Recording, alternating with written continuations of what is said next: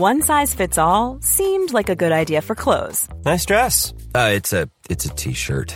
Until you tried it on. Same goes for your healthcare. That's why United Healthcare offers a variety of flexible, budget friendly coverage for medical, vision, dental, and more. So, whether you're between jobs, coming off a parent's plan, or even missed open enrollment, you can find the plan that fits you best. Find out more about United Healthcare coverage at uh1.com. That's uh1.com. It's that time of the year. Your vacation is coming up. You can already hear the beach waves, feel the warm breeze relax, and think about work. You really, really want it all to work out while you're away. Monday.com gives you and the team that peace of mind. When all work is on one platform and everyone's in sync, things just flow wherever you are. Tap the banner to go to Monday.com.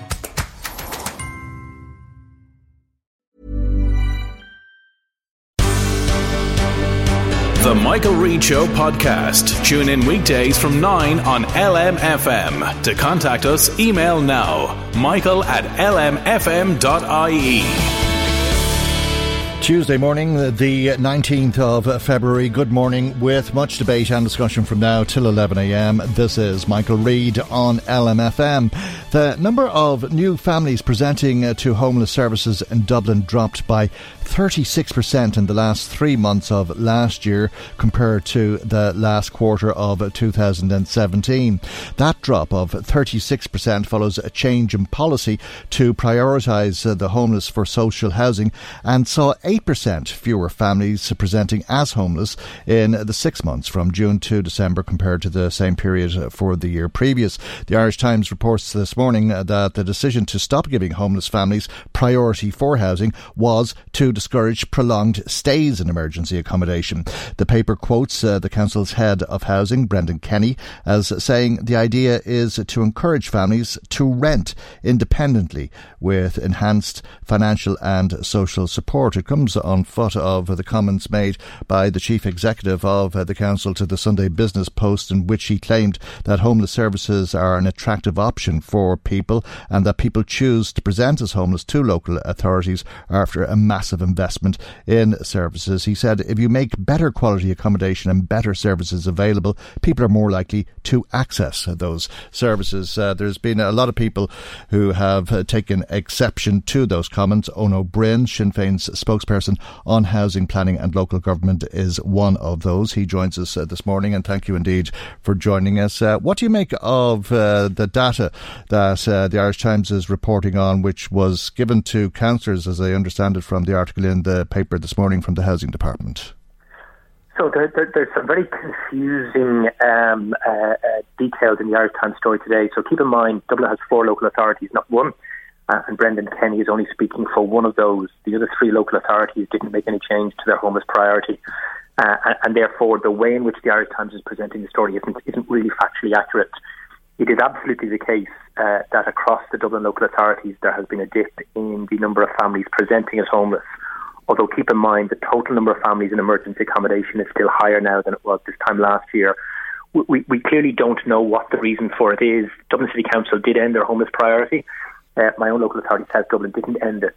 Uh, and it's not clear whether the decision of Dublin City has had an impact or not. But I suppose but 36%. the really important, but the really important thing to, to, to remember is this there are more families in emergency accommodation throughout the four Dublin local authorities today mm. than there were this time last year. And in some senses, that's the figure that we really need to focus on and see how we can reduce it. What's also the case is, and Dublin City Council is, is in the same position as the other local authorities in Dublin, the length of time people are staying in emergency accommodation is still too long. Uh, uh and we have families who are spending in excess of two, uh, and in some cases, particularly for larger families, three years in emergency accommodation, uh, uh, and that obviously has its own challenges as well. But when you compare three months from one year to three months from the year previous, and you see a drop of 36% in terms of the number of new families who are presenting, uh, well, then it begs questions, doesn't it? And if it coincides with a, change of policy of that sort, uh, it's not rocket science to conclude that at, le- at least some of them uh, that, that were, were uh, staying in emergency accommodation in the hope that they'd have been prioritised. No, I, I, don't accept that at all. And in fact, in the two months after the homeless priority ended in Dublin City Council, the number of families presenting increased significantly. So I, I would just urge a caution. It's, mm. it's, very important that when we have these discussions, uh, we have a very evidence-based discussion. Uh, and certainly the evidence I'm looking looking at in Dublin City is that immediately after priority was ended, uh, for nothing, no reason to do with the change in policy, the number of presentations increased. We do often see a seasonal dip around December and January, often as families kind of rally round and try and do the best they can to keep their families uh, mm. uh, out of emergency accommodation. But I, I, I, wouldn't jump to the conclusion that the Irish Times journalist has done, or indeed that Brendan Kenny seems to be doing in his report to councillors. Well, I'm not sure that the Irish Times journalist did jump to a conclusion, uh, to be fair, uh, because uh, I thought uh, it was a, fairly factual report and looked at uh, the figures Uh, and uh, seemed to, to uh, be indicating that there was a, a, a, slow change of perception. Olivia Kelly's story says that the figure for the six months is 8% down, and for the last three months, 36% down. The, and, and, I'm not disputing those figures. What I'm saying is to then make the next uh, assumption that that's because of a change of policy six months ago. I, I, all I have to say is I think it's far too early to say that. And again, I, I repeat the point. In the two months after the homeless priority in Dublin City uh, was introduced, mm. the number of families presenting increased. But let's also not forget we have three other local authorities in Dublin all who had seen broadly similar trends, but who didn't change their homeless priority policy uh, and still allocate uh, on the basis of homeless priority. So I think the picture is a little bit more complex than the article is presenting. All right. Uh, well, what about uh, the comments uh, that Mr. Keegan made? Uh, they follow on from what Conor Skehan said previously about people gaming the system. do you think that there's any merit in that? Well, first of all, when when Owen Keegan made his, his initial comments in the Sunday Business Post, I, met him was genuinely very very surprised. His, his argument was that because they have improved the quality of emergency accommodation for families in Dublin City, which they have, that somehow emergency accommodation, to use his words, was now an attractive option for people. And then when he went down to the Sean O'Rourke show yesterday uh, on RTE, he kept talking about homeless families having choices. Now, I, I don't know what your direct experience of homeless families are, but I work with homeless families every day of the week, um, and I have never met a homeless family that has a choice. The whole reality of homelessness is that you lose your home, and therefore you have nowhere to go by the local authority to present for emergency accommodation. Local authorities here in, in the four Dublin areas uh, have a very rigorous threshold that you have to pass through to be accepted into emergency accommodation. You have to prove that you're homeless through a notice to quit, or a referral from a social worker, an affidavit, etc. And we know that the, the vast majority of families presenting as homeless are presenting because they've received uh, vacant possession notices to quit from private yeah. sector landlords. So those people have no choice, uh, uh, unless, of course, it's the choice of sleeping on the streets or presenting for emergency accommodation. Owen Keegan also kind of made a comment yesterday that uh, uh, uh, some families, in his view, in Dublin City, uh, were reluctant to move out of emergency accommodation uh, until they got a permanent long-term council home. Now, again, you know, I've spent some time in emergency accommodation. I've seen what the hubs and hotels are like. Uh, uh, uh, be cramped in inappropriate conditions mm. in, in those facilities, place huge strain on families and huge burdens on children. Uh, and I've never met a family who would choose to stay in that any longer. There is a particular problem in Dublin City that we don't have elsewhere in the county, which Dublin City penalises people effectively when they go into the housing assistance payment because it adds years onto their uh, uh, eventual council allocation. We don't do that out here in South Dublin County Council. If you go into HAP, you will still eventually get a council house within the same period of time you would have ordinarily got. And I've been urging the Department of Housing for some time to, to remove that peculiarity in Dublin City Council and a couple of other areas.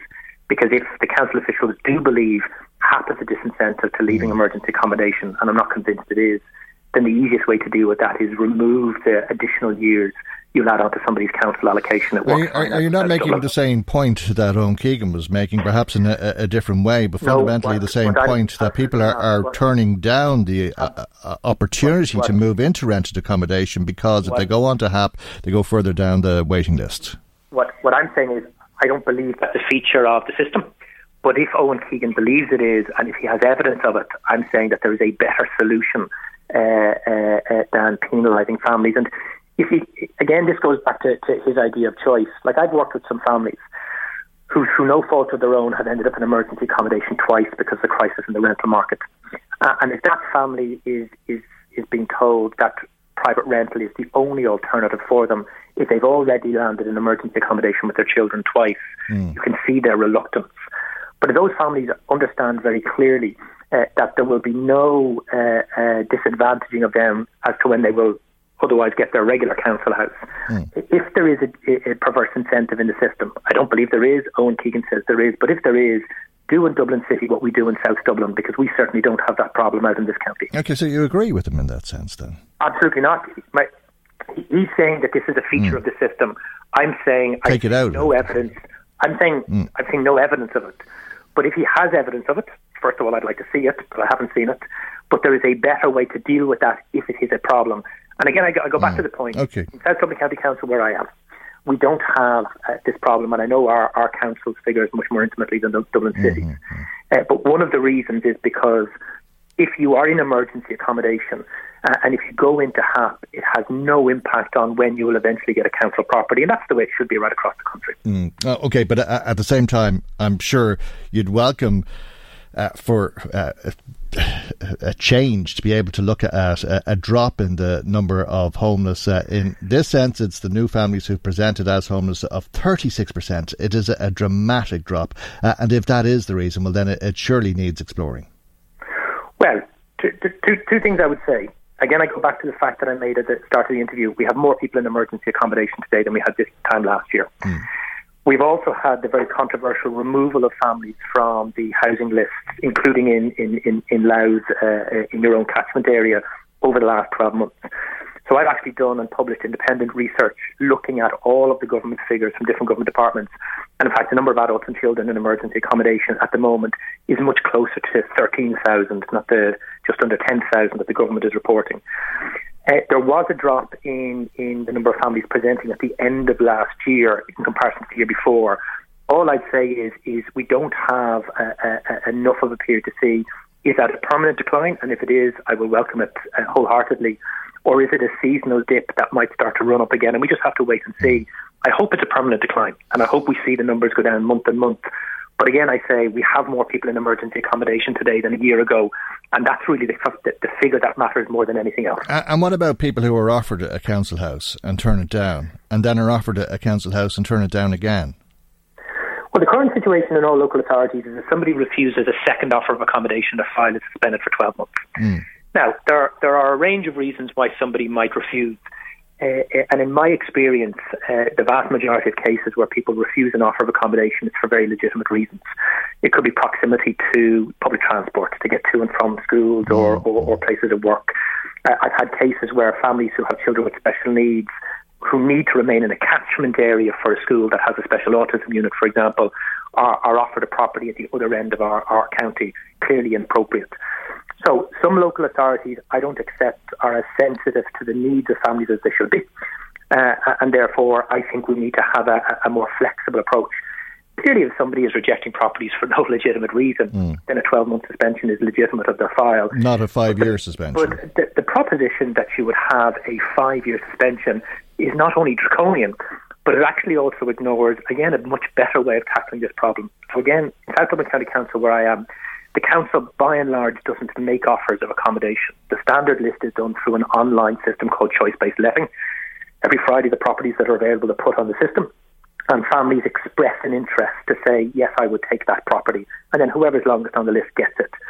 The great value of choice based letting is it removes the kind of the, the slow pace of, of offers. Uh, and it gives families on the list a little bit of element of choice, which I think is a legitimate thing to have. Now, uh, uh, our councillors in Meath County Council have actually tabled a motion not only condemning the, the proposed five year uh, suspension, but calling on Meath County Council to introduce choice based letting as a matter of urgency. It's been government policy since 2009. Rebuilding Ireland promised to introduce it into all local authorities over the lifetime of the plan. Currently, only 16 local authorities have it, uh, and Meath unfortunately doesn't. I'm not so sure about Louth but it is very efficient. It speeds up allocations. And I would say this, you know, some people say, oh, but council applicants should take whatever they're offered. Just because somebody's a low income family doesn't mean they shouldn't have some level of choice And choice based letting is both efficient and fair. Uh, and I'd like to see it in every local authority in the country, as would our councillors in, in Meath and Louth. All right. Well, we'll uh, undoubtedly be hearing more of uh, the concerns uh, that you and others have for as long as uh, this problem continues, and it looks set to continue for some time to come. We leave it there for the moment, though, and thank you indeed uh, for joining us uh, this morning. Sinn Féin's spokesperson on housing planning and local government is Eoin Ó Broin. Michael, Michael Reade on LMFM. Now, the Irish Examiner reports today on what it says are confidential minutes of uh, the Joint Construction and Finance Subcommittee of uh, the National Paediatric Hospital Development Board of uh, the 30th of August last year, which show serious unease about uh, escalating costs at the hospital. And the paper is reporting today that an attempt to clamp down on negative publicity began last August. This was when the scale of the overrun became apparent to those involved, and that this meeting took place just three days after the Minister for Health, Simon Harris, was told of a potential overspend of 391 million euro. Let's talk about this uh, with Fianna Fáil TD for Meath East, Thomas Byrne, who's come into us uh, this morning. Good morning to you. Morning, Michael. Fianna Fáil is planning to abstain in the vote tomorrow. Uh, does this make any difference? Well, I mean, look, this this is part of our obligations under the confidence and supply agreement. I mean, this has been discussed long and hard, publicly, privately, within the party, outside the party. Uh, it's an extremely difficult situation, uh, to be perfectly frank. There was a concerted effort, it would seem, from this report to keep you in the dark. Well, I, I, made that allegation myself last week when I was on your show. Mm. I mean, it doesn't surprise me. I mean, what, what, what it seems to be is a PR first strategy, and that's entirely throughout this government in relation to absolutely everything that they do. Um, so that's that's the big worry about it. And also, uh, Simon Harris said that at that time he decided to see could costs be reduced. Now, according to these reports, we'll have to pre- press them on this. It mm. seemed the cost couldn't be reduced. So, what was he talking about? It's impossible to believe that this wasn't in, uh, spread or uh, explained to the rest of the government. But also at this time as well, you know, Fine Gael figures, including Simon Harris, were you know uh, uh, said in the media to be pushing for an election, and mm. it's beginning to make sense. The one thing that's certain is that there is going to be an election. Uh, we are still in a democracy. The only question is when. What's keeping us in at the moment in, in the confidence and supply agreement is, is Brexit and only Brexit. Were it not for bre- Brexit, uh, we may well be having an election next week. Mm. Uh, that's the reality of it. And we will see where Brexit takes us. No one would thank Fianna Fáil or anybody else for causing an election at this particular point. In mm. fact, if we voted against Simon Harris and the Dáil tomorrow, you can be damn sure Leo Varadkar would go to the park and straight away blame Fianna Fáil for destabilising the country. And we think that it is important to keep uh, the government stable, contrasted with England, the, the, chaos over there, and the severe economic and they're damage. Not making fools out of you. I mean, Catherine they're Shanahan. Making, sorry, they're making fools out of themselves, Michael. That's, Ca- that's what's happening. Catherine Shanahan's report in the Irish Examiner today says that 25 people attended that meeting and signed a confidentiality agreement. In other words, they agreed to say nothing it's, to keep you in the dark. Do you think Simon Harris but knew? I'm no fool. I knew this. I said this to you two weeks ago, Michael. So I, there's no one fooling us. We know what's going on. What this is doing is now confirming the way that Fine Gael operate in government. I mean, the idea that public officials or directors or members of the committee would sign confidentiality documents is absolutely extraordinary, uh, and I would say is unprecedented. There already are professional, um, you know, rules on confidentiality for professional or state secrets if it's a state secret, but never has this happened before. So look, there's going to be an election at some point. This this will be trashed out in it. In the meantime, we Brexit. We we we need to keep the country stable. Mm. We see what happened in Swindon yesterday Honda are closing, and there's no doubt there is a Brexit connection there. Nissan at risk as well. We don't want to bring that same instability to this country, but we're talking a matter of weeks or months uh, at this particular junction, juncture. And it, were it not for Brexit, I would be sitting here with other candidates for a general election. I have mm. absolutely no doubt about that. But it is frustrating. I think Fine Gael are showing themselves to be the fools that they are. They're not making a fool out of us. Um, in the way that they operate, they, they, and I've said this before, their focus doesn't seem to be on governance; it seems to be on PR and making announcements. And they, you know, all during that time as mm. well, uh, when all of this was going on, uh, they were launching the National Capital Plan. There were road shows going on. They were, we're going to build this, we're going to build that. What about the end to uh, to Kilmoon? Mm. I found out, you know, two weeks ago in the Dáil. Uh, that that's not guaranteed, even though it's in the National Capital Plan. And there's a lot of other projects uh, that are there that people are depending on that have been promised by Fine Gael that are simply a mirage. And let's hope the Children's Hospital isn't the mirage uh, that other projects are, but it certainly is a basket case and a, and, and a sinkhole, literally, uh, of, of, of taxpayers' money. Right, as I say, 25 people signed that confidentiality agreement. I'd just like to read one paragraph from Catherine Shanahan's report. It says The information was to be kept within the group so that no one knew outside of the people that need to know.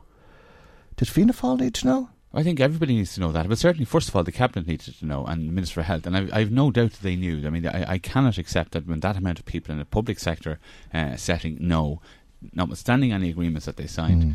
Uh, that that the cabinet wouldn't have known. I mean, it really we is cloak and dagger, isn't it? It's unbelievable, and mm. we did need to know actually, as the main opposition party negotiating with the budget. I mean, they mm. keep saying that the capital budget is multi-annual and it mm. doesn't really matter, but actually, the capital budget changed in the last budget. It changed last week because of the Children's Hospital, uh, so that changes all the time. So we were kept in the dark uh, in the run-up to the budget, and the Irish people were kept in the dark. It's not all about Fianna Fáil taking offence. We're mm. sitting there hoping that we get into government uh, the next time that election is. And Michael, we're very impatient to get into government. We just don't think it's the right time at the moment.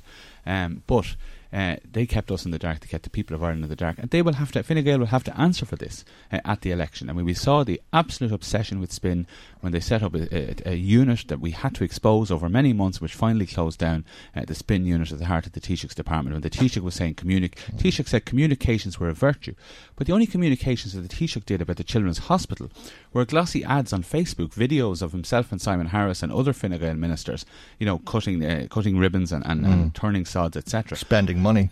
Spending money, but they didn't give us the actual information mm. uh, about this, and that's that's that's the problem. When they were communicating, it was communicating an image of themselves mm. Rather than communicating information for the citizens and taxpayers of this country. I mean, should we be ordering hotels for you now to take the egg off your face uh, because no, you're sitting there, there no looking egg. very foolish? There is no egg on my face, Michael. I mm. said I, I mm. knew this was going on, not in the but, details. But you're accepting it. But you I'm are not accepting it. But you're going. You're, you're going to abstain it. in the vote tomorrow. I'm not accepting it, Michael. Mike, Michael Harty is going to vote my, my, against uh, Simon Harris. He may well, and, and that's a matter of well, him. he said he will. And if, if, if, if well, we've seen, we'll see what happens mm. in the vote. But if Fine Gael can't hold it together themselves, by the way, we're only one mm. part of this. If mm. they don't have the numbers themselves to beat the rest of the combined opposition, hmm. then there's an election, and it'll be their responsibility, not ours. What we've said from Fianna Fáil's point of view, and Michael, I accept this is frustrating for our supporters. Hmm. They're telling me this met I was out knocking doors with our candidate in Stamullen, Lisa Mellor, yesterday, mm. and strong Fianna Fáil voters saying, "Look, we're really frustrated with this. What are you doing? When when is this government going to change?" Mm. And we, we say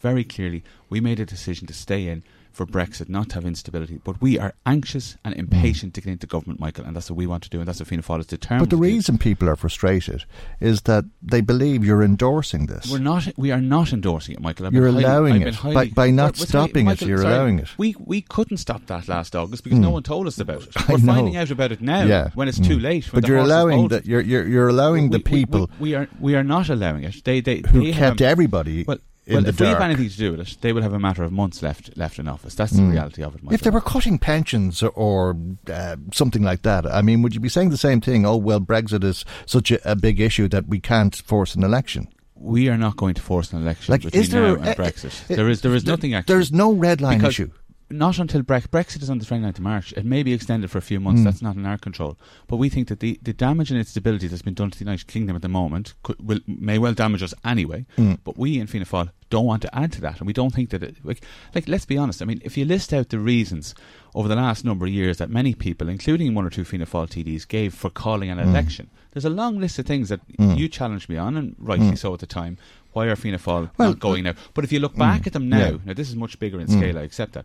But there's a wide range of very minor issues in retrospect mm. as to why we, it was suggested to us to call an election over the last number of years. Now, what we're saying is that there's a very, very major issue at the moment, and that's mm. Brexit. And Fianna Fáil is not okay. going to do anything to destabilise this country. But, but, but, that is, by the way, that's not the type of governance we will engage in when we get into government if we get the support of the Irish but people. But Fianna Fáil doing nothing to destabilise the country means allowing Fine Gael to do whatever it wants. Lucia O'Farrell was on the programme last week asking why Micheál Martin is sitting on his hands and not asking for a public inquiry into the death of her, her son Shane. Uh, we've uh, all of these issues that are going on all of the time. Uh, and now we have this issue with the National Children's Hospital. And it seems as though, whilst you were in partnership with we, the we, Fine Gael administration, well, not, well, well, you had this uh, agreement with we're not in partnership. And when, okay. you, when you mentioned Lucia O'Farrell, I do want to pay tribute to her. And her, her she's mm. such a lovely woman to talk to. I spoke mm. to her on the phone myself and has been through so much and ex- has exposed so much. But there were Fianna Fáil motions in the Dáil Shannon in relation to, mm. to her son. And, and, that's the point she made. She yeah, said it was Jim O'Callaghan's motion in the yeah, first yeah, instance, and, and, now it's being ignored. It, there, there are There's steps the being taken, and not, yeah. not, it's not. Mhm, But mhm. Michael, it's not what we would do if we were in government. Fine Gael will have to answer for Mm. why they're not doing that. They are the ones in power. Unfortunately, Michael, unfortunately, they got more votes than us the last election. That's Mm. the reality. We didn't get enough. We got a lot more than we expected. We want to get those extra votes to the next election to be in power, and then we. By the way, anything we do now or say now, that's what we're saying. We could do that if we were in government. We could do a better job. We won't. We won't put PR. All politicians can be accused of PR and putting, you know, trying to get a, a media message out. But what's happening here is that the PR has absolutely overtaken the governance and the running of the country. Okay, uh, what do you think will happen tomorrow? I don't know. We we will abstain as Fianna Fáil TDs, and if Fine Gael can't hold it together in terms of M- Dr. Michael Harty and any others, then Mm. that's a matter for them. They will have to explain that why they brought uh, this instability to the country. They will also have to explain the Children's Hospital debacle to the public at the election. There's no doubt about that. Mm. And Simon Harris will have to explain himself. Will Michael Harty be allowed to stay within the Independent Alliance? Uh, you're I, I couldn't care less, Michael. well, I, you're agreeing. You can't vote against the minister. I, I, I have absolutely no interest in Oh, that. but, our, our conference but under the agreement to- that you have, No, our agreement is Hmm. that we will abstain. Okay. Yeah. If they don't have the numbers to, to sustain that themselves, if they can't get a majority with us abstaining, then the whole thing is off, and that's on that's on them. It's nothing to do with us. And then would, would likely be an election, but it wouldn't be anything to do with Fianna Fáil. We would be sticking honourably to the commitments that we gave. Uh, that we, we stuck to, and we think that's very, very important because actually, Mm. the last election, you would have challenged me about what would you do post election, who would you Mm. into coalition with. Mm. We stuck to those honourably. We're sticking to our agreements honourably now. Okay. And I can tell you this if we say something before the election in a manifesto, we'll stick to that honourably if in government after the election. That's the Mm. commitment we're giving to the Irish people. okay. And if Simon Harris is to lose the vote tomorrow, But surely if Radgar will have to call an election, and that's Mm. it. And it certainly won't be Fianna Fáil's fault, and that would bring massive uh, instability to Mm. this country. And what will it say about Fianna Fáil? Though? It'll say that we stuck to our commitments. The rest of them couldn't get their act together, and we would get our act together. Then we would have to get our, prepare for an election. That, but Mm. that would be somebody else would have brought that on.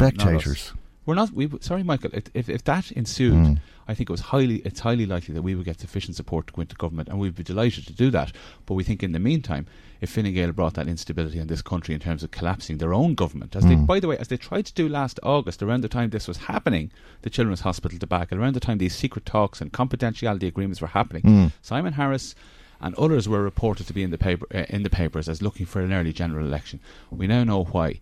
They were willing to bring that instability in the country to cover up uh, what was going on here. We're Mm. not willing to bring instability in the country, but if they can't keep their own numbers together tomorrow in the Dáil, that's on them. And would you be willing to enter into some agreement with Fine Gael again in the future? Well, we'll we'll set out all of that in during the general election campaign, Michael. But- There's but- been no. but, we- I, I mean, you're we- sitting- you're- you're sitting here this clear. morning I want to telling be us- very clear, Michael. We want to be in government. We want to be Regardless, running the, running the country. with we Fine want, Gael. we want to change. We we want. First of all, we want to get. We The want people who, who who pull the wool over your eyes. We we want instead of them, we want to be in government instead of Fine Gael. That's the Mm. reality of but, it, Michael. But, so, but the reality is that but whoever, whoever. By the way, we are in opposition. that we don't make that is most decisions. likely we a are deci- not party. yes, but that is most likely a decision if if Simon Sorry. Harris loses the vote tomorrow and it forces a general election, or if there's one in the coming months, uh, then you will be in a position of Michael, we are having to decide whether you can continue to work with people who are Well, very, very happy. difficult. It seems to pull the wool it's over your eyes and laugh at you. We are we are not party uh, to covering up this, to signing confidentiality agreements on the, ch- on the Children's Hospital. We are not party to spending millions of taxpayers' money on the, the government spin unit. We are not party uh, to not revealing this information to the public at the budget time. We would do uh, things differently. And those who are responsible, which is the Fine Gael government, Simon Harris and Leo Varadkar, those questions have to be asked of them, why they did that. And they've been very, very quiet, many of the representatives, over the last couple of weeks. But they won't be able to be quiet if there's an election called. But Fianna Fáil are sticking honourably to our commitments. It's extremely difficult. We we said there would be an election, but for Brexit, Brexit is going to happen very very quickly, and who knows what will happen after Okay. that. But it won't be Fianna Fáil uh, that will be doing the damage to the country. Fine Gael need to keep their act together. All right, we'll leave there. Thanks for coming in to us uh, this morning, as always. Fianna Fáil TD for Meath East, Thomas Byrne. Michael Reade on LMFM. Now, uh, we'll talk about exclusion zones outside of abortion providers uh, with Emma Coffey, who's uh, a Fianna Fáil councillor. As you've uh, been hearing, a motion has been put to the council. Uh, the executive is uh, to seek advice on the legality of introducing these measures as bylaws. Emma, tell us about the advice you have on this, because we've been hearing about a, a national approach and the difficulty that Simon Harris has in in introducing uh, these type of measures, uh, and uh, that the draft legislation may be in front of uh, the Oireachtas going into the summer. It may be after the recess, and it could be the autumn or the end of the year before the government can do this nationally. So, how is it that you think you can do it locally? Well, I, I'm basing the, the motion on the bylaws, uh, Section 199 of the Local Government Act, uh, that councils have the power to institute a, a wide way, a number of wide-ranging uh, bylaws in relation to it um, under this particular act. It's quite a wide-ranging, and uh, you know, it's quite a long mm. thing. But it, it basically says, you know, where it is in the opinion it is desirable in the interest of the common good of local community, that any nuisance should be controlled or suppressed by a bylaw, and there's the prohibition of any activity, matter, or thing. Now, I'm, par- mm. I'm giving you a number of mm-hmm. them, but there's mm. like it's quite detailed, and the conduct of persons at specified places mm. or in specified circumstances. So, and I, you've specified a lot of uh, have, circumstances and places in your motion. Exactly, yeah. and what mm, I've done, mm. what what actually, as I, I indicated to you off air, I was here last month discussing this particular issue. Um, and I, I came out of that interview saying, well, what as councils can we do to protect our county council, mm. our county re- residents from this type of behaviour?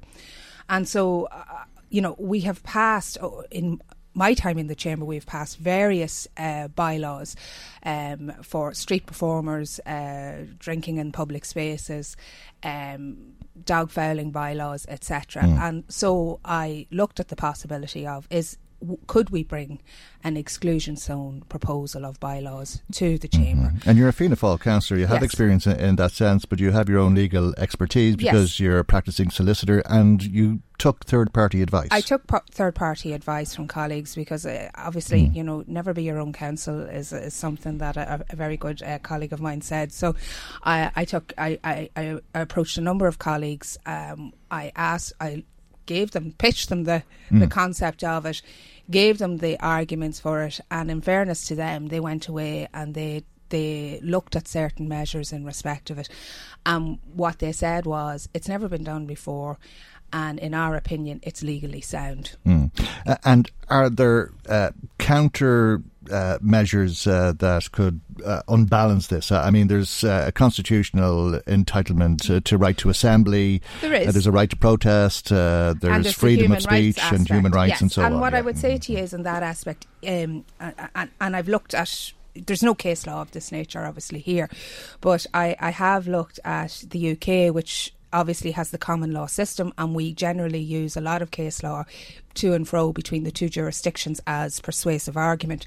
Um, Ealing uh, Council in, in the UK last year took a similar bylaw proposal and enacted it uh, for exclusion zones outside Marie Curie centres.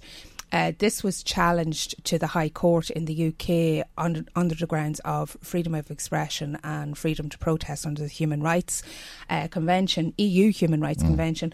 And in fact, the High Court upheld that yes, Ealing Council could um, have exclusion zones for the particular purpose that they had outside right. the Marie Curie Centre. And is it different, do you believe, because they're bylaws and they are laws pertaining to specific places in a specific county rather than national legislation yes. and a, blanket ban, a ban on that type of protest?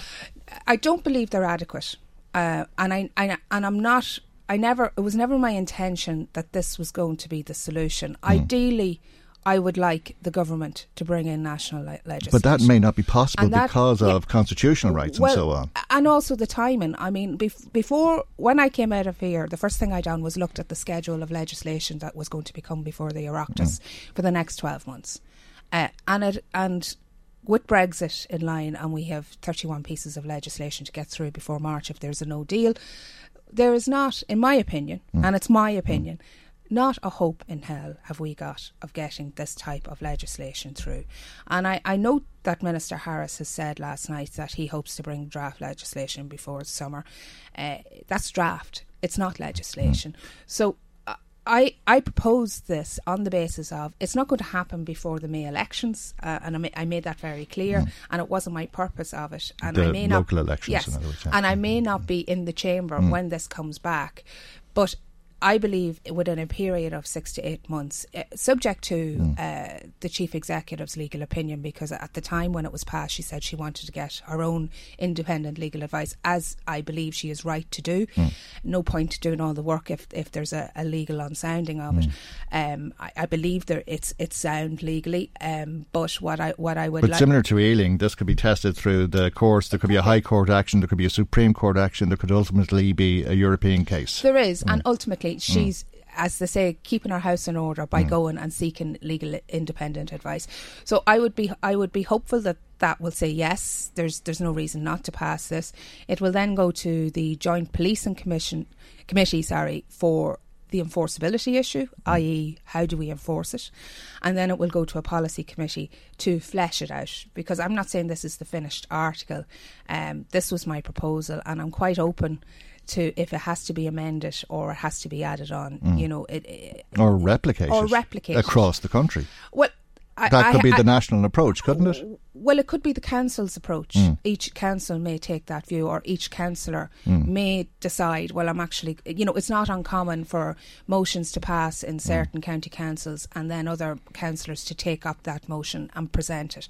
Um, and I'm saying to you, if that's what it takes to ensure the protection of, of women and their families availing of legal abortion services within this within Ireland, uh, then I think that's how democracy will work uh, as a stopgap. Our central uh, legislator has, I suppose, uh, and I'm going to, you know, hasn't provided that safeguard. Yeah, and Uh, some would say it was remiss to yes. introduce the legislation uh, allowing for uh, abortion services without uh, this type of uh, protection. Uh, and in the meantime, we've seen some protests. We saw that small protest up uh, at the Lourdes Hospital, and most of the protests have been small and uh, pretty much uh, irrelevant. Uh, but what happened in Longford uh, was most disturbing, and now we have the reports of uh, this American Yes. group, uh, the Sidewalk Advocates, uh, coming here and training people and so on. Yes, and I think you know, as a demo- you know, it was a Mm. it was a two to one. eh, look, it was an overwhelming majority in regards to the people having their democratic voice, um, and I, I I have to make this point. I did not see any protesters outside hospitals when the uh, pregnancy, um, the Protection of Life Mm. of Pregnancy Act was passed, and that too provided abortion in circumstances at this exactly the same hospitals um, that these protesters are protesting outside. So I think it's a it's a very uh, you know I'm not against protest. I'm not against peaceful protest. What I am against is harassment, intimidation. Um, I'm not trying to interfere with anyone's right, but we must ensure that women trying to access abortion service or have made that very difficult decision that they can do so unhindered and unfettered. Uh, and that is why we need to look at safe zones and the practicality of it. Um, I'm certainly not saying this is is is the solution and the definite solution, um, but what I believe, and I was very, I have to say, I was I. I thanked my, my colleagues who've supported this motion. Uh, it was cross party support in respect of it.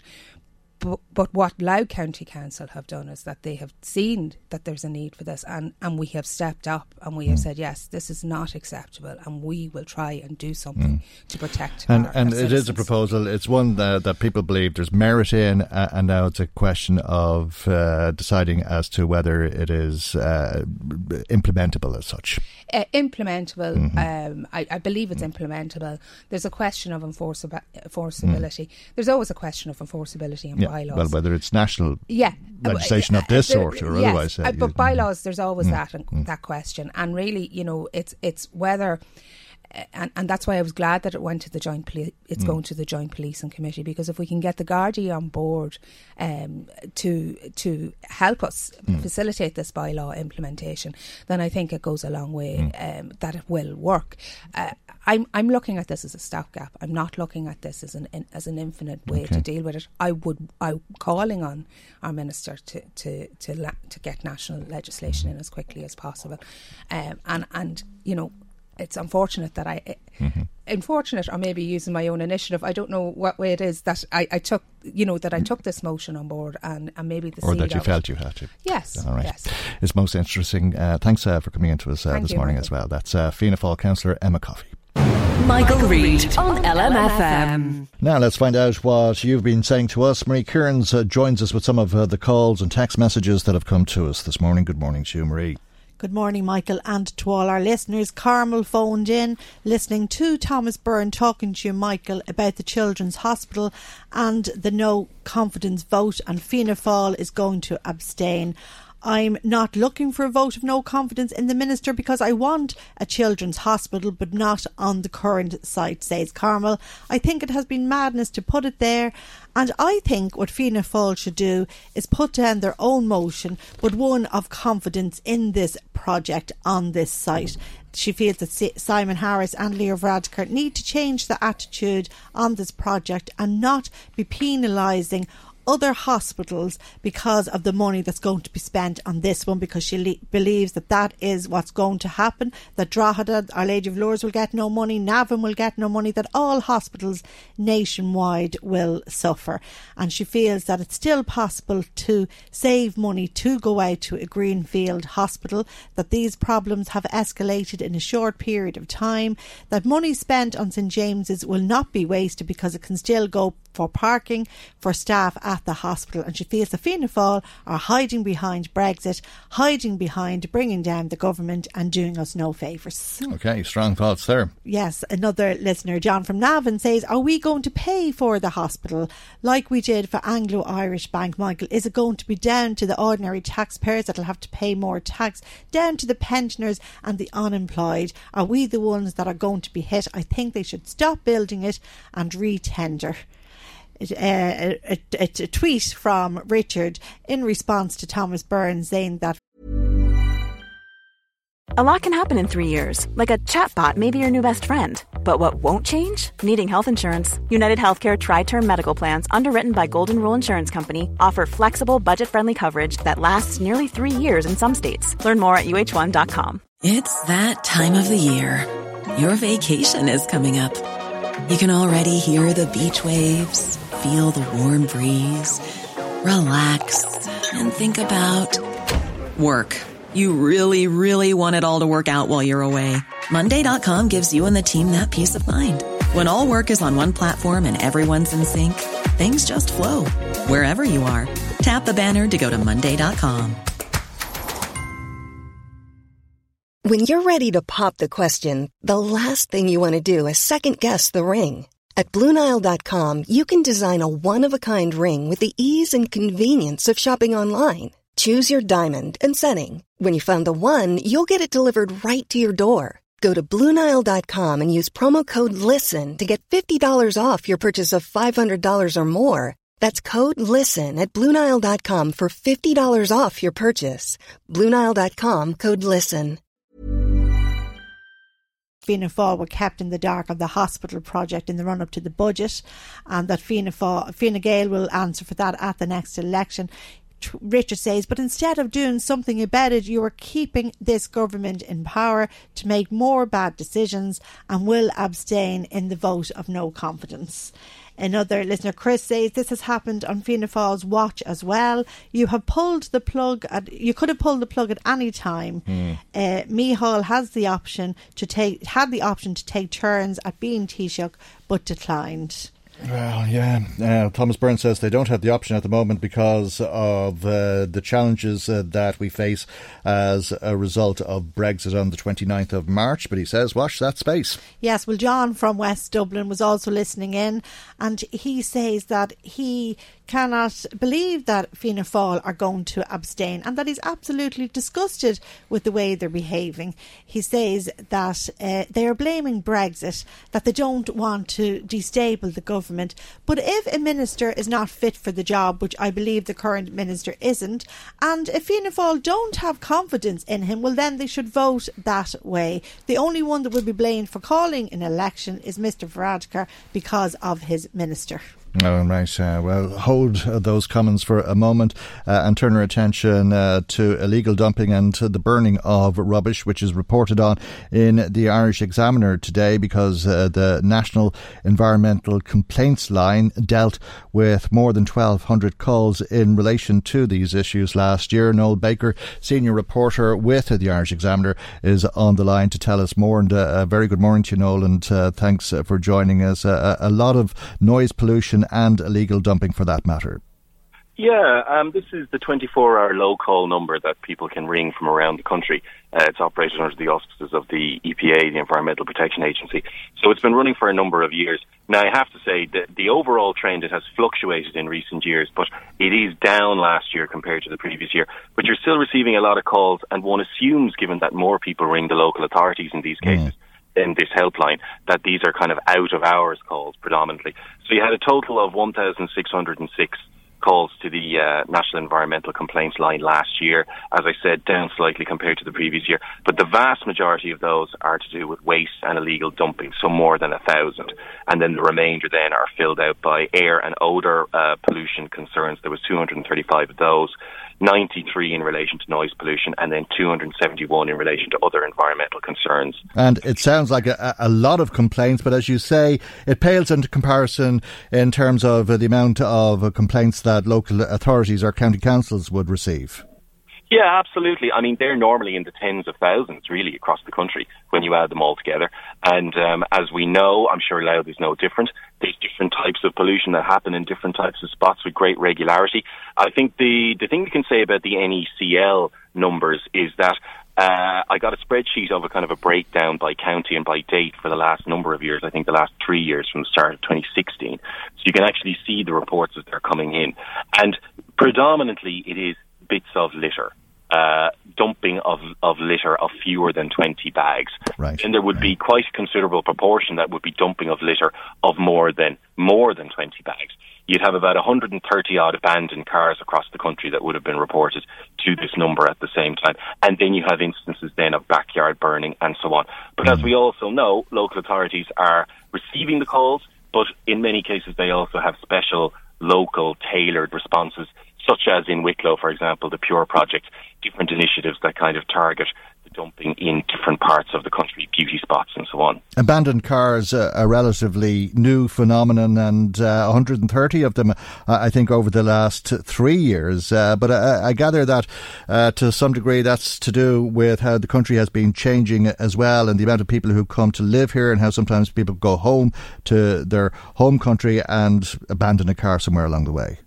Well, I'm, I'm not sure whether uh, for the exact reasons as to how the cars are, are being dumped, but I do remember more than 10 years ago talking to a representative of Wicklow County Council, and it was a problem for them at that time. Mm. And uh, going through the figures, there's no doubt that Wicklow, beautiful county and all mm. as it is, I think it's because of its proximity really to the, the metropolis of Dublin.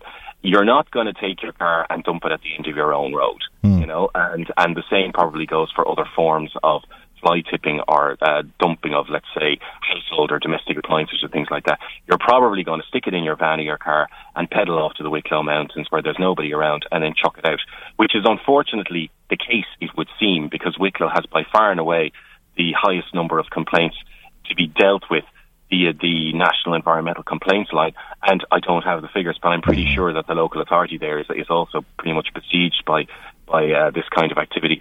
But um, yeah, it was a, it was a problem then. I guess it's still a problem now. To be fair, it's maybe less of a problem because if, if I remember correctly, I think certain measures were brought in in relation to penalties or sanctions for people who might be found to have dumped a car. Mm. And I guess these days as well, and maybe it's harder to just kind of pick up um, a, a, kind of a, a, random car off, off uh, let's say, uh, an unofficial source and drive it around for a while, you know. Um, because uh, the traffic corps and uh, vigilance about road safety mm. and so on is so heightened. Um, but yes, it's absolutely still an issue. All right. Uh, what about burning rubbish? Uh, that's obviously an issue. Yeah, that's that's an issue as well. I mean, backyard burning and so on. I mean, there have been, um, I, I, suppose, local controversies at different parts of the country in recent times over bin charges and how much it's actually costing you to have your uh, rubbish dealt with uh, by a local authority or by uh, a waste uh, recovery provider or something like that. And I mean, I guess in some cases, people just think the easiest thing to do is for me just to build a big bonfire in the garden or something and set a match to it. The problem with that is, of course, is that if you're caught, it's a big problem. You shouldn't be doing it. Um, but I mean, again, I have to stress, while the local authority figures, I don't have them to hand, I'm sure they're still very considerable. The numbers here are going down. And last year, you might recall that the then Minister, uh, Denis Naughten, uh, made this announcement about the use of drones and how they were going to provide more funding to local authority for drones to be able to, you know, fly up, spot people dumping illegally, target particular areas so that it might act as a deterrent, that kind of thing. We've got more CCTV in different parts of the country. So maybe it's just a case that the larger scale dumping is being tackled now more head on than it was in the past. Unfortunately, when it comes to fly tipping, we've all seen it. You're driving along of a Sunday and suddenly you see a load of bags scattered across the, the side of the road. That might be harder to deal with in the longer term, but at least smaller scale. Okay, well, if people do want to report dumping or noise uh, uh, of uh, the sort we've been discussing, uh, that number is 1850 365 121. And as you report today, 3,500 people have made complaints over the course of uh, the past four years. Noel, thank you indeed for joining us uh, this morning. Noel Baker, senior reporter with the Irish Examiner. Now, let's go back to some more of the calls that have been coming to us, Marie. One from Joanne, Michael, just in relation to your interview there with Emma Coffey, Councillor Emma Coffey, regarding the proposal to Louth County Council for safe zones around abortion service providers. Well, Joanne thinks it should not be up to Louth County Council. That is another example of the Minister for Health and this government failing women. That the government need to bring in safe zones around clinics and hospitals to protect women all over the country. Okay. Uh, Frank phoned in. I wanted to make a comment in relation to yesterday's discussion with the local councillors on the proposals for the beaches in Meath. And he had a couple of points to make. Firstly, he believes that dogs should only be allowed on beaches if they're on leads. He says there was always cars on Bettystown beaches and wonders about the pollution in relation to this. He says it was very easy over the years to blame farmers for pollution into the sea, but also what about the raw uh, sewage waste that's coming from the massive number of houses in the area? And he feels that pet owners need to clean up after the dogs, and that means that there needs to be more litter wardens on the beach. Mm, yeah, I think some dogs need to clean up after their owners as well. so mm. I'll just go for one more on yeah. that topic. Rosaline says it is a beautiful beach, but where can you park in Bettystown, Michael? There is nowhere to park, and I personally think they should be discussing putting toilets on the beach or close by. All right, good idea. Thanks uh, for sharing it with us, and thanks to everybody who has been in touch. If you'd like to add to what's been said, our telephone number is 1850 715 958. Michael, Reade on LMFM. Now, if you leave a, a, tip in a restaurant or you tip a, a, barman or leave some money for a chambermaid or whatever the case may be, you may be surprised to learn that one third of all tips are stolen. They're taken by the employers even though they've been left for employees. This is uh, according to Sinn Féin, which is highlighting research it says that was produced in 2017 and is asking for support at committee stage uh, to a bill which would make sure that employees get the tips that are, are left for them. Senator Paul Gavan joins us now. And a very good morning and thanks uh, for coming back to us on this. Uh, this is an issue that people feel quite strongly about, uh, and you're hoping uh, that this legislation might be introduced before the summer recess. Yes, thank you, Michael, for having us on the show. First of all, having this issue on the show, I should say. Yeah, it, it's uh, it's a very simple bill. Uh, there is a problem out there. Uh, we know that. Uh, I've heard some horror stories week in week out since this bill is introduced of people not getting the tips that they rightfully deserve. So our bill will simply do two things. It will give a legal right of ownership to employees for the tips that they earn, and secondly, it would require restaurants and hotels to display their tipping policy. A simple couple of lines on the menu explaining the percentage that's taken and how it's distributed to staff. So I'm asking for, for full support from across the political spectrum. This really should be a non-contentious item, and it will help to protect workers who are already vulnerable and typically on precarious work and low pay. Do people generally tip, do you think?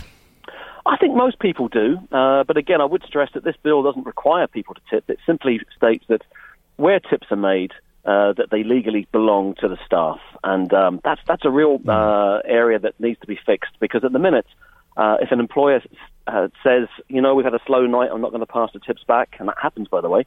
Um, that on, on, occasion they will g- allow the people, the staff, to keep the tips, and on other occasions they don't. Oh yeah, no, that's. I mean, Oh. some of the examples, and I, I might highlight a couple to you, Michael. Yeah, I mean, that's mhm. that's one. Listen, we've had a slow night, so we can't pass on the tips. Uh, a second one is well, there's five euros missing from the till, so I'm holding the tips back from everyone. Uh, one I heard last week, really horrific one from a very prominent restaurant on the west of Ireland that offers free Irish coffees to tourists coming in on the tourist trail.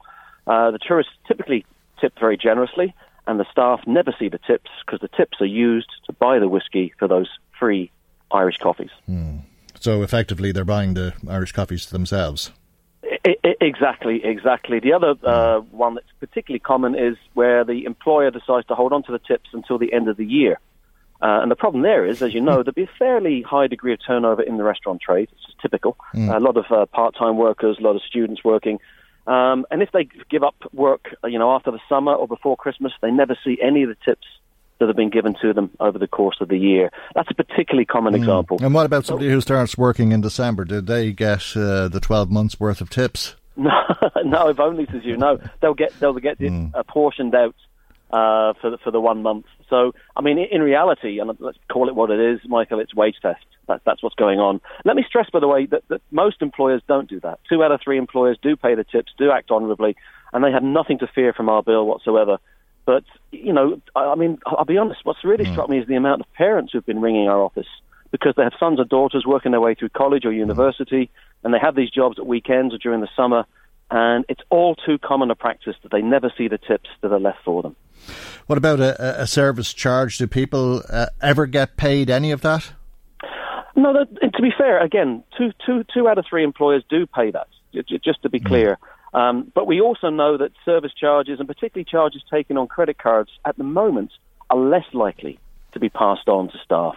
Uh, that's been a big issue with some of the big chains in Britain and indeed in Ireland.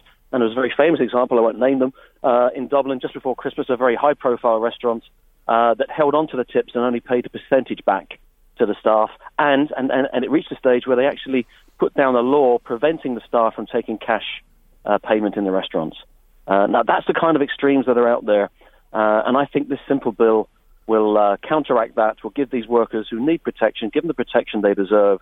And that's why I'm asking for Fianna Fáil and Fine Gael senators in particular to come out again and support this bill. Um, I think we can get it through the Seanad quickly and then hopefully get it through the Dáil in time for this summer's tourist season. Hmm. Uh, and when you say uh, that some employers only pay a percentage of uh, the tips uh, that are- left for staff, what percentage are you talking about, or does it vary? Oh, it, it, it varies. The, one- the one that I'm referring to basically held on to half.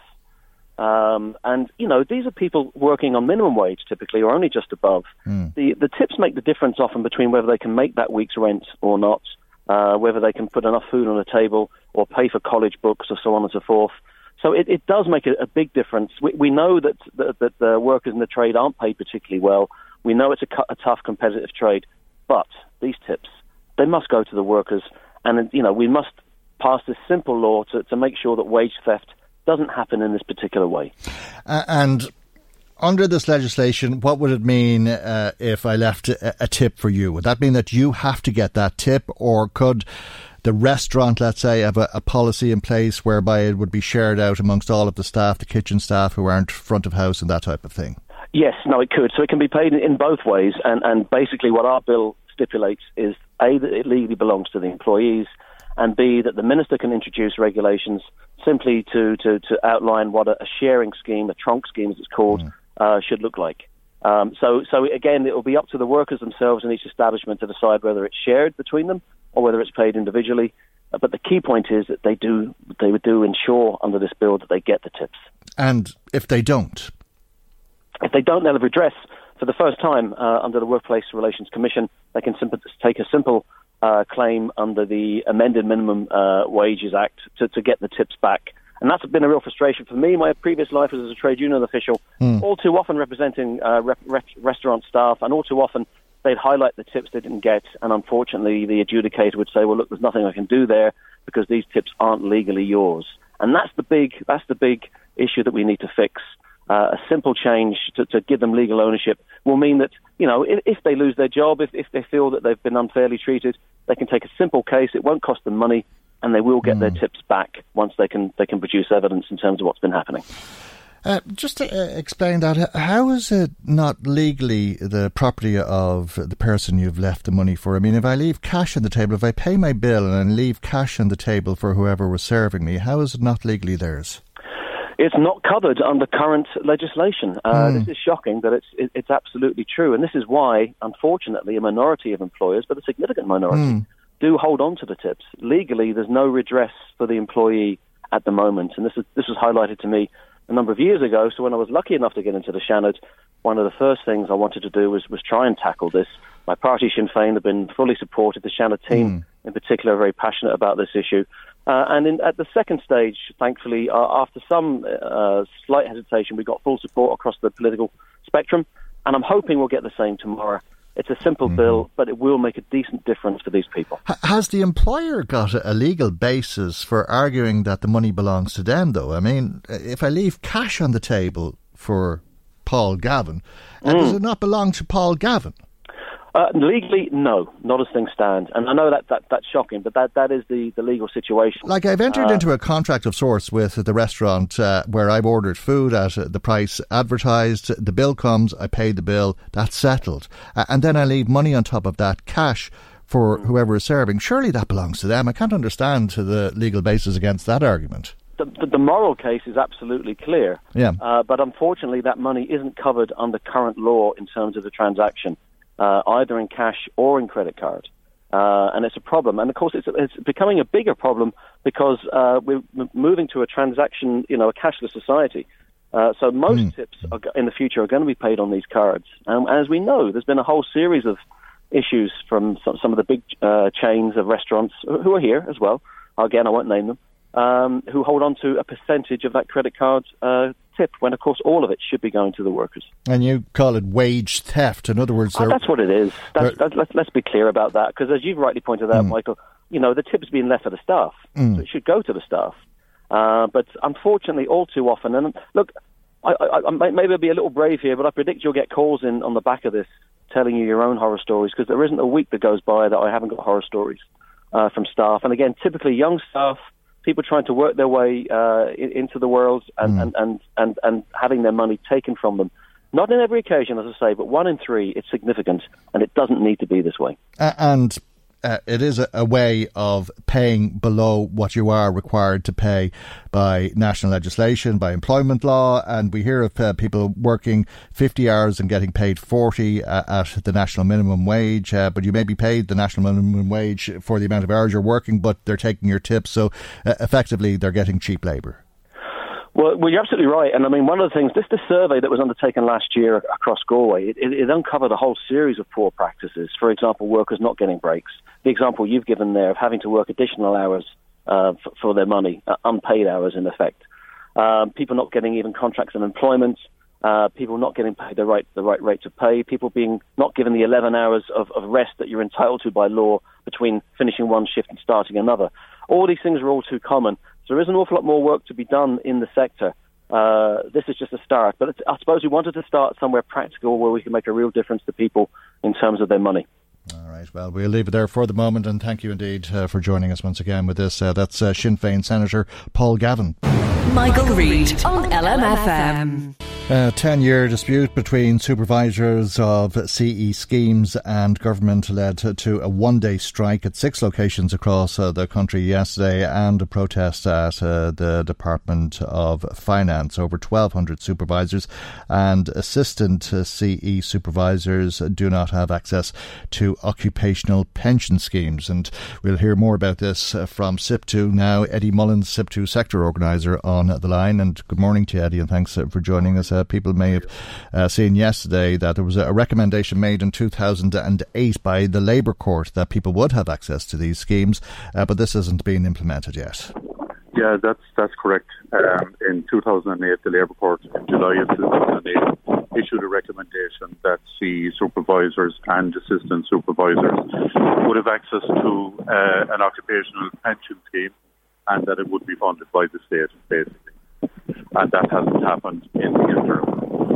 Okay, uh, we've a, a, lot of interference on the line, Eddie. Uh, we'll try and stay with you for a, a moment longer. Uh, uh I'm not sure if you can uh, improve on that, uh, but the Labour Court recommendation obviously was a non-binding recommendation.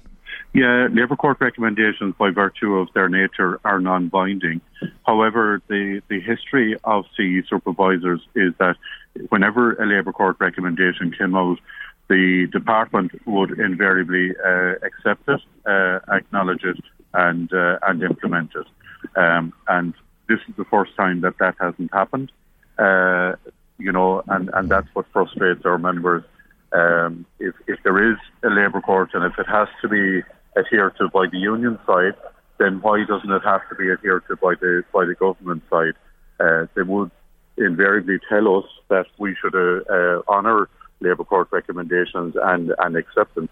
We do, mm. but now the ball is in their court and they must honour the, the Labour Court recommendation, in our opinion. Well, it, it does seem odd in, in that sense uh, because we'd quite often hear private companies uh, not accepting a recommendation made by the Labour Court, but this is essentially the state ignoring the industrial arms of the state. That's exactly it. That's uh, unfortunately the case. Uh, and even as late as the last week or so, um, we have the government telling others that they must honour the Labour Court, they must accept the Labour Court rulings uh, and respect the Labour Court. This is showing clear disrespect to the Labour Court and, and its, uh, its role in industrial relations uh, on the part of the state. Right, and around 30 or 40 people retire every year. Uh, I think uh, it's reckoned that around 250 people have retired uh, since that recommendation was made in 2008. That that would be true. Uh, you know, that's that's a, a, guess, I suppose, or a, a rough estimate of what's happening um, on an annual basis, and that was all planned for um, following the Labour Court ruling in in in 2008, there was a certain amount of work done by FÁS at the time, uh, and they provided a lot of information to the department. And that was the, the, the estimate that it was 30, 40, roughly supervisors uh, would be retiring on an annual basis. And costed at uh, around. That was costed at the time as well. 3.6 million? 3.7 million uh, would have been the cost at the time on an annual basis. Uh, and that That's would have the figure they provided. increased in the interim, I'm sure probably would have. Uh, I mean, uh, we we have asked the department to do a costing of today's value in relation to that, and they haven't done so. Uh, it seems uh, as though uh, there's no hope of a resolution uh, if uh, you're hoping uh, that the government will. decide to heed the recommendation of the Labour Court. The Department of Finance saying yesterday that the supervisors aren't employees of the state. We, we haven't been arguing that the supervisors are employees of the state, but they are doing a job on behalf of the state. Uh, and as such, they must have some uh, conscience in relation to that. Uh, the supervisors are doing a great job in communities around the country. And if that work wasn't being done by the supervisors, then the state would have to do the work in some other fashion. So they're doing it on behalf of the state, and really it, it is up to the government at this stage to acknowledge that work uh, in, in the only way possible or in the best way possible. Okay, but do uh, acknowledge that uh, the department has outlined its position and it puts you in a, a very awkward position, uh, and that it, seems as though uh, there's no hope of a, a breakthrough as things stand. Uh, I don't accept that. Uh, there was commitments given by by governments in the past, uh, by the last government, to resolve this issue, uh, and and there was a vote in the Dáil last year that this matter should be resolved uh, as quickly as possible, uh, and that was carried by the majority in the Dáil. So you know there there are elections coming up, and unfortunately you know, people will be, uh, councillors uh, and TDs will be asked what is their position in relation to this. Do they acknowledge that the Dáil has a role uh, or not? Um, that's a question for, for, for the politicians okay. and aspiring politicians. Okay, uh, uh, too much interference, uh, I think, on the line, Eddie, uh, to continue. I'll have to uh, leave it there.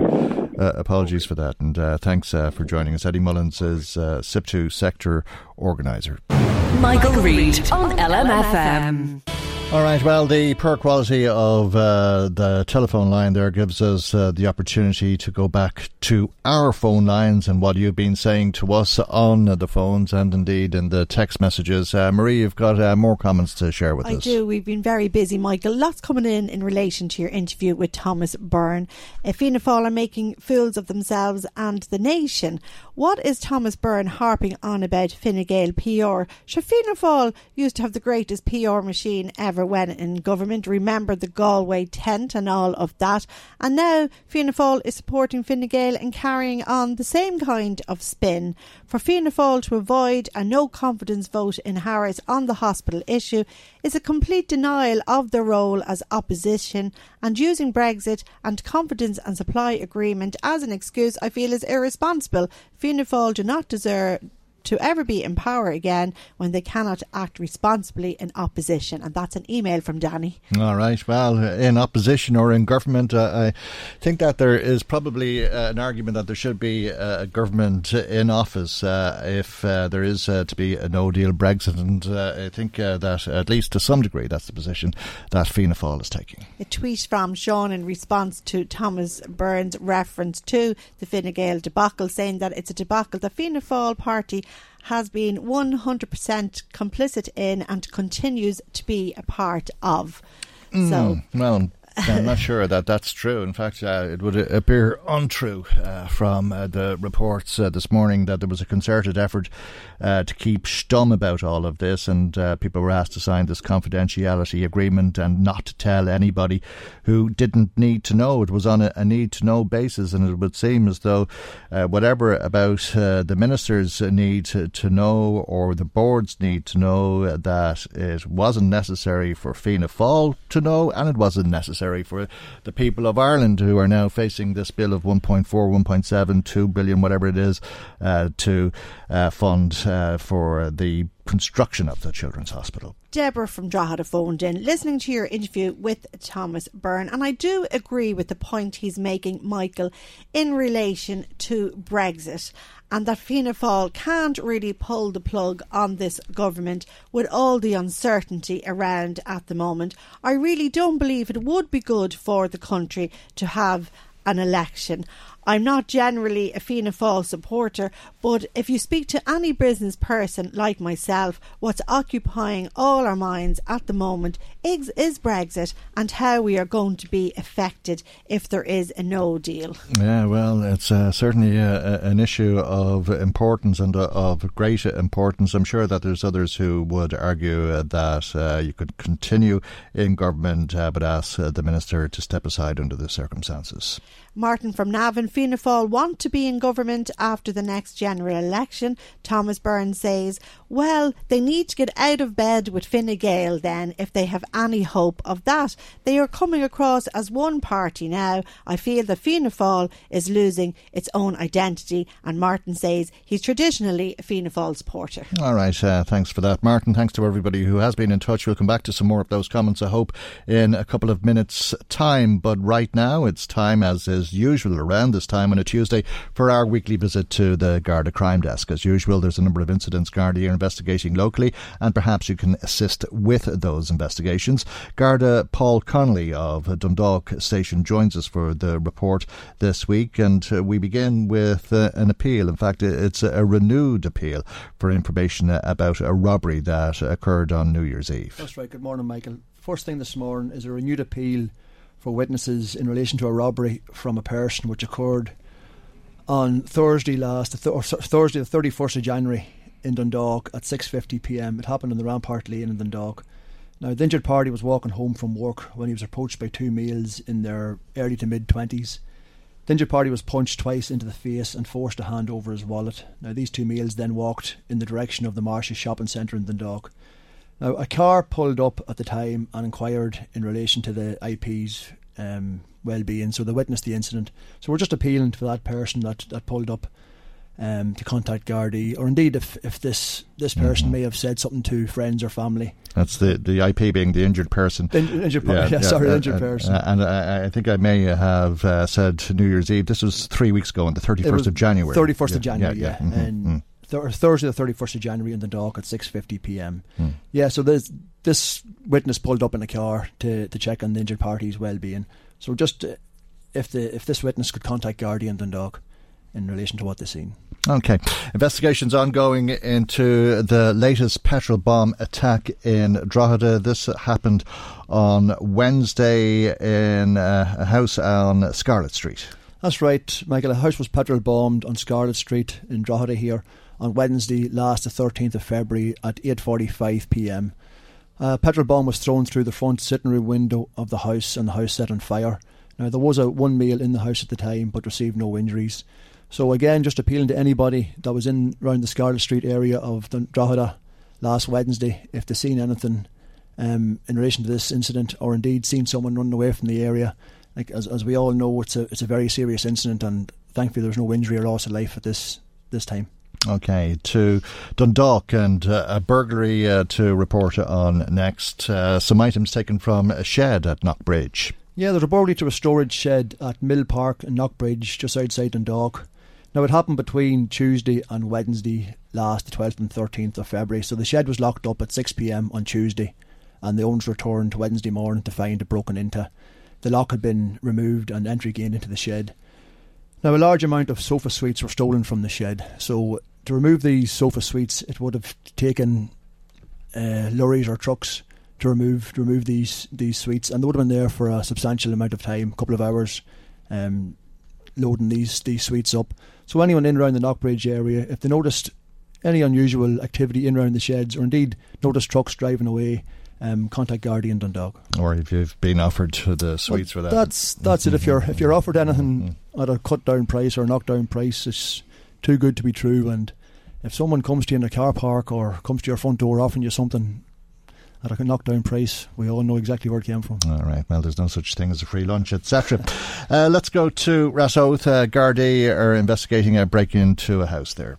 Yeah, there's a break into a house at Steeplechase Wood in Ratoath on Thursday, last the 14th of February. It happened overnight between 12:30 a.m. and 6 a.m. Owner woke up to find that the lock, the back door, um, had been forced open. The lock had been popped on the door, and entry gained. Now, the car keys to two vehicles were taken and the cars stolen. Um, the cars were one was a silver Audi A6 registration 132D1420 and the second vehicle was a white Volkswagen Tiguan Jeep 182MH397. Now these vehicles still haven't been located.